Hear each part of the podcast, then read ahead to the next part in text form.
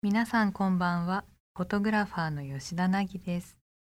ラブ FM からお送りしている野生に帰ろうここからは野生つまりありのまま生きる素晴らしさを伝えていく30分ですそしてこの番組でアシスタントとして私を支えてくれるのが私のマネジメントも担当してくれている君野ですこんばんは、吉田凪のマネージャーの君野です。イエーイ、あの、令和が始まりましたけどもね、うん1ヶ月経ちましたね。早いねどうですか新しい言語は。変わんないよあ、そうですか。うん何やってますか令和入ってから。新しいことなんかやってます新しいアプリ見つけたの何ですか東京ヘキサゴン何ですかそれ。パズルみたいなゲーム、えうんー、どういう内容のゲームなんです3つ揃えて消すの説明すごい ですね。なんで下手 くそさが。全員ハテなんですけど。3つ3つ絵を揃えてえ進化させえてうん消す、なるほどね。うん、東京ってとこはどこに引っかかってるんだなんかね東京の街があるのうん。でそれはわかるんだけど、うん大阪名古屋福岡とかもあるのうん。だけど東京ヘキサゴンっていう、ああ、本当は日本ヘキサゴンってことうん、私はそう思スカイツリーとか出てくるんですかううん出てきてないと思あ、そうですか。ううんスコアを伸ばしていく感じのやつですね。そうですえー今どんくらいですか、スコアは。 5000がマックスですそれすごいですかね。すごくない、えーどんくらいが、あ今絵が出ましたけど。うん、はいはい。グラフィックが可愛くてねかわいいですね。うん、シムシティみたいな感じですね。そうでしかも課課金金額もね結構安い金金してん額のもう、えもう課金してんのうん早いね。だってマックス360円くらいからなんねマックスなんだけどカウンターに飛ぶの飛ぶのいっぱい課金しちゃったと飛ぶの飛ぶのってのはお金が飛んでるってことお金がすい ませんいやなんかゲーム内の話かと 思ったら現金が飛んでるってことですそねうそうそうあーまた動かしてますねアプリ業界を相変わらず頑張ってほしいからねなるほどということでこれからの30分間どうぞよろしくお付き合いください吉田凪がお送りしている「野生に帰ろう」さてこの番組のコンセプトは「野生」つまりありのまま生きる素晴らしさを伝えたいということで今週もここ福岡でありのまま生きているこの方と進めていきたいと思います。こんばんは、DJ デビです。よろしくお願いします。はいどうですか？なんか入り方ちょっと変えてみたんですけど、変わりましたテンションが落ち着いただけですちょっと落とし目で。なんかすサシスの段が嫌ですねそうね、いや僕 ねあのななシとか骨格上はい舌がこうどうしても出ちゃうんですよ。しゃくれてるからですかそうそうしゃくれてるから。やかま しいわ。何いきなりディスってんの。 はいよろしくお願いします。はい はいここからのお時間はですね、えー、ツイッターから なぎさんと君野さんが気になるトピックスを一つ拾って、少数民族的な視点でスコープしていきたいと思います。今日ピックアップしたニュースは、アメリカ億万長者が学生ローン返済を全額肩代わりというニュースです。ご存知ですかこのニュース。そのサムネイルだけ見たサムネイルだけだ。文字読んでなかっこたうビューッと上に流してったわけですねスマホをね、卒業したんだと思ってた。そうですねこのおじさんが卒業したの今にかもあの帽子上に投げそうな感じだけどね アメリカのモアハウス大学でうん19日、う5月19日ですかねお5月19日億万長者のロバート・スミスさんが卒業式に登場しました、はあうん約400人の学生ローンをもう全部自分が返済すると申し出て拍手喝采を浴びたとうーん素晴らしい返済に必要な金額はなんと最大約44億円えええ最初そんなに耳を疑ったと話す学生もいたということえまあそうですよねうん日本でも問題になってましたよねがあの返済が大変になっちゃあっーてうんあうんうーんあの本当になんかそれであのなんでしょう借金がずっと返せなくて奨学金奨学金うんの自己破産しちゃうとかね、まあ、吉田さんはねその点結構エコノミックなんでだいぶエコノミックですね中二中二からええ学費払ってないでしょあでも私ね専門学校2個行ったんだよあ払ってるじゃないですか結構じゃあだから何やってたんだっけえっとねヘアメイク学校専門学校行って、うんタイ舞踊の専門学校行ったのなんてちょっと最後もう一回言ってもらっていいですかもうタイ経舞踊験値がすごいですよタイ舞なんでそこ行ったんですか。 わかんないです。なんなんでないやそれやっぱなんか歌って踊れるアイドルになりたかったのあ言ってましたね。吉田凪の夢はま歌だって当踊る当アイ時ドはル。ね。もう本当今に今もあるんでしたっけいやもう私は自分が本当に音痴だって分かってるから、はいそれは叶わないから来世でなりたいの、来世でなりたい、うん歌って踊れるアイドそルにうだけど、今世でうも、ん歌はダメだけどう、んうん踊れることはもしかしたら叶うかもしれないってでもヒップホップダンスとかああいうのは、多分絶対無理なのね無理だから、でライバルもいっぱいいるしうんでこう私にもできそうでかつライバルがいないものは何かって調べた時に、うん大舞踊にたどり着い たポジショニング ポジショニン鬼グのポジショニングですか。えぐいポジショニングしてますね毎回ブルーオーシャンにしか行かないです。ブルーオーシャンの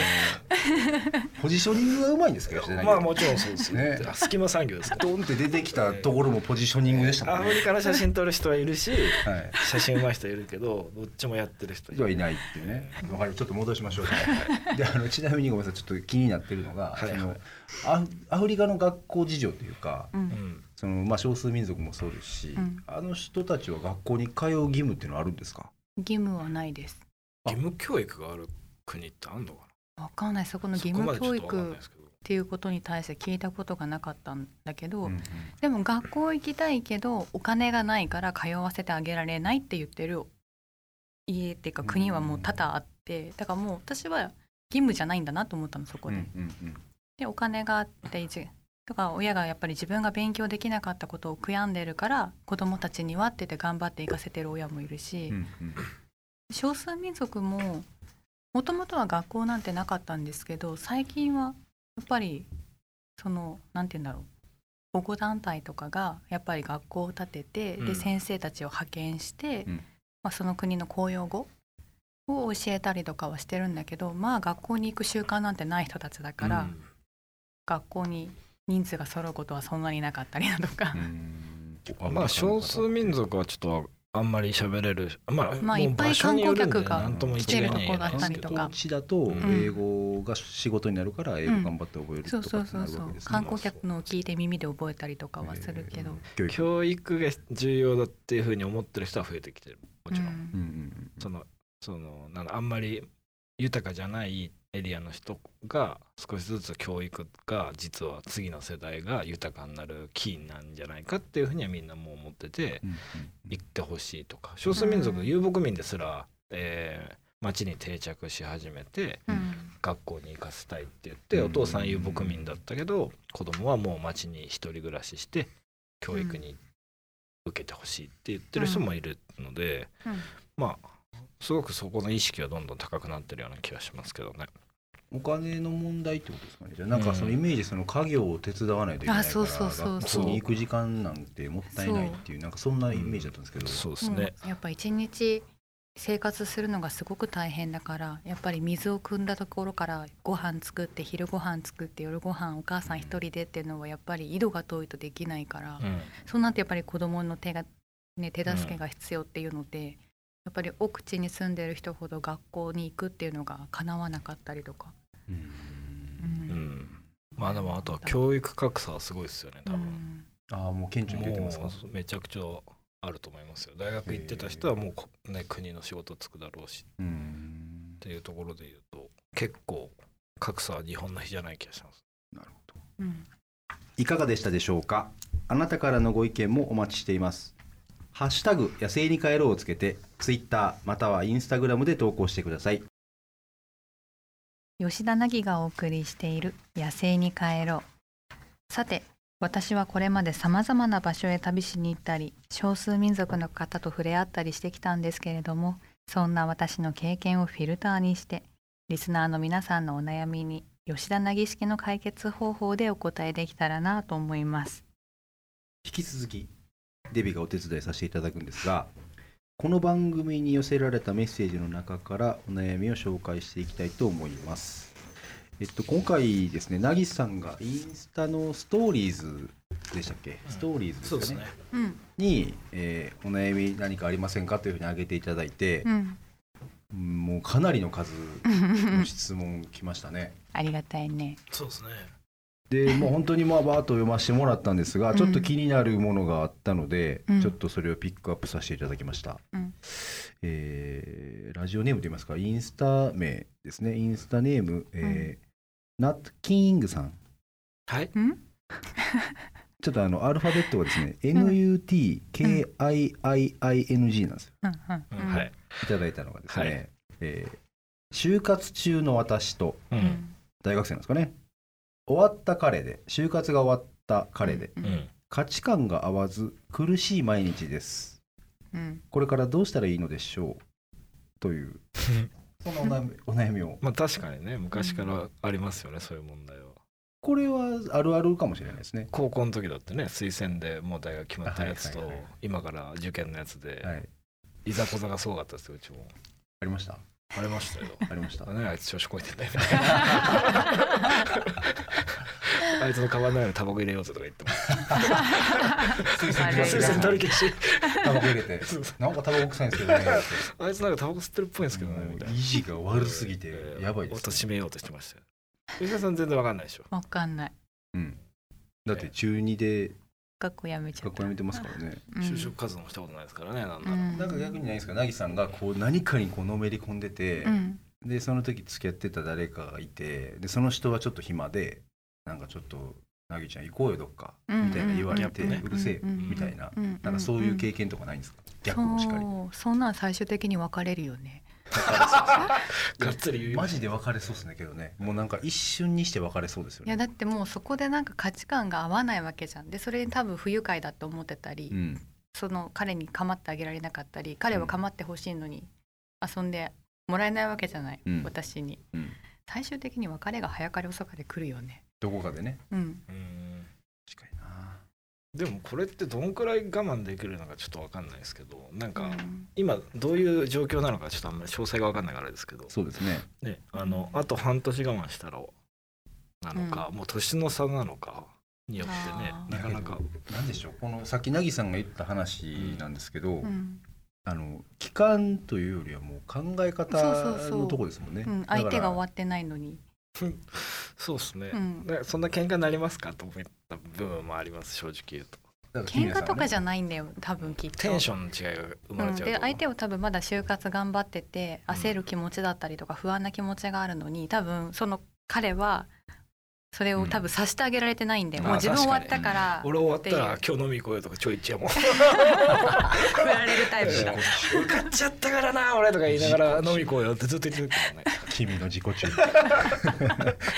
お先ですって言いな が ら、本当嫌なや つ死ぬほど自己中えーまあねでもそこをギャグに変えれないと今後きついと思うんですよね、逆にそのくらいで、うん僕逆にこういうのどっちかっていうとこう、うなんかこう気を使いすぎちゃうというかはいはあい、ーあもう誘わなくなるタイプでしょ誘わないしそのやってることを応援したいって思っちゃうので、うんだからもう頑張ってっていう、まあそれはそれで別れるタイプですよだかなんでなんでなんでなんで ら知らない距離感がすごくてもう取り戻せない距離感になってるいやそこはうまいことやりませんかいやいやいや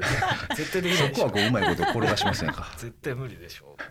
就活ってそんなに大変なんですねうんいやまあ今はちょっと変わってきましたからねう、んなんかもっとこうなんでしょうやっぱこう日本が今雇用に対してちょっと揺れてるところもあるのでうんだってトヨタさんがうんね終身雇用をやめますとか言ってるじゃないであすかもう無理ですみたいなねはいああいうのも含めて新卒一括採用なくなるんじゃないかって話もあるのいやいでいんじゃないですか多様化してるから多別様に化してますねまずそもそもなんだろう学歴で見てる企業もまずくないですかそろそろ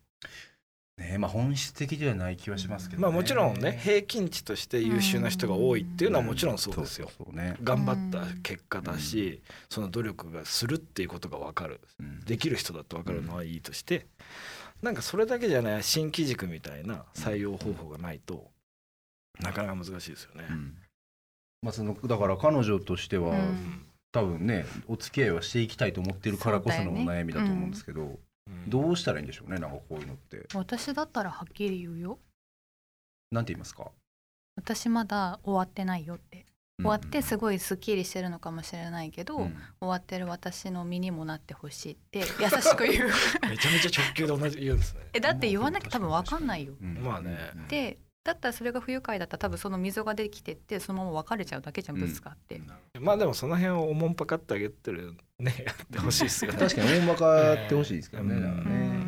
なるほどね。まあでも大変ですね。まあだから彼が我慢を我慢というかできるというか、んまあ応援ちゃんと彼女のことを応援してあげるまあってそうっすいうねスタンス、彼氏もそうどう応援してもらいたいのかわかんないかもしれないうんからうんうんまあその辺ちゃんと話し合いなさいよってそうそうだから確かにまあだからどど直球にそうなんかお互いちょっと気気遣一う回の喧か嘩してもいいんじゃないですか、うんそのんそうですね今回のお悩み相談皆さんはどう思われましたでしょうか少しでも参考になったら幸いです番組ではあなたのお悩みやありのまますぎてこんなことやっちゃったみたいなエピソードを募集していますハッシュタグ野生に帰ろうをつけてツイッターまたはインスタグラムで投稿してくださいお悩みはメールでも募集していますメールアドレスは761アットマークラブ FM.co.jp 761アットマークラブ FM.co.jp までお送りください詳しくはラブ FM のホームページをご確認くださいデビさんありがとうございましたありがとうございました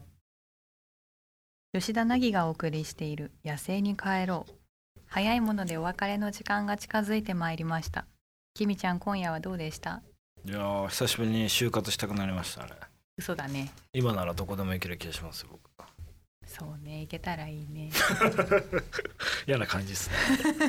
応援するよありがとうございますまあもう僕36なんでうん本当はもうできないね転職難しいって言われる年代ですから狙う場所によるよそうですね、うん まあええね、じゃあ、ね、狙い場所考えておきます、はい、隙間狙ってこそうですね、えーブルーオーシャンねう、うん、はいで昨日から大丸福岡天神店で、えーヒーローズ2019やってますけども写真展ねはい吉田の写真展ね いやそうっす よもうリスナーの方はみんな知ってますからそんなのいやいやももうう一なん回なら昨日来てんじゃないですか大体えー福岡の人全員はでもちょっとつ遅い人もいるかもしれないからちゃんと宣伝してあ承知しました えーっとですね5月の29日水曜だから昨日から、うんえー6月の10日の月曜日まで、うんえー約2週間、うんえー大丸福岡天神店でややらせていただいてますとであとは、えー、と今週末の6月1日2日でうんトークショーとサイン会もやろうと思ってます、まあ詳しくは吉田のツイッターとか見てもらったりとかすればいいかなと思ってますうんどうですかね何万人いきますからね今回はわからん2万人はいかないとちょっと厳しいですねでも写真展で人が来ないともう次そこでできなくなるからねそうだねもう福岡とはお別れという話になる ので皆さんふるって、えーご参加 いただけると言い方が来年来なかったらあんな伸びなかったんだなみたいなところもありますよねまあそうそれだけじゃないですけどいろいろ調整入りますんで、えーはい、ということでここまでのお相手は吉田凪とマネージャーの君野でしたまた来週もお会いしましょう会場で待ってます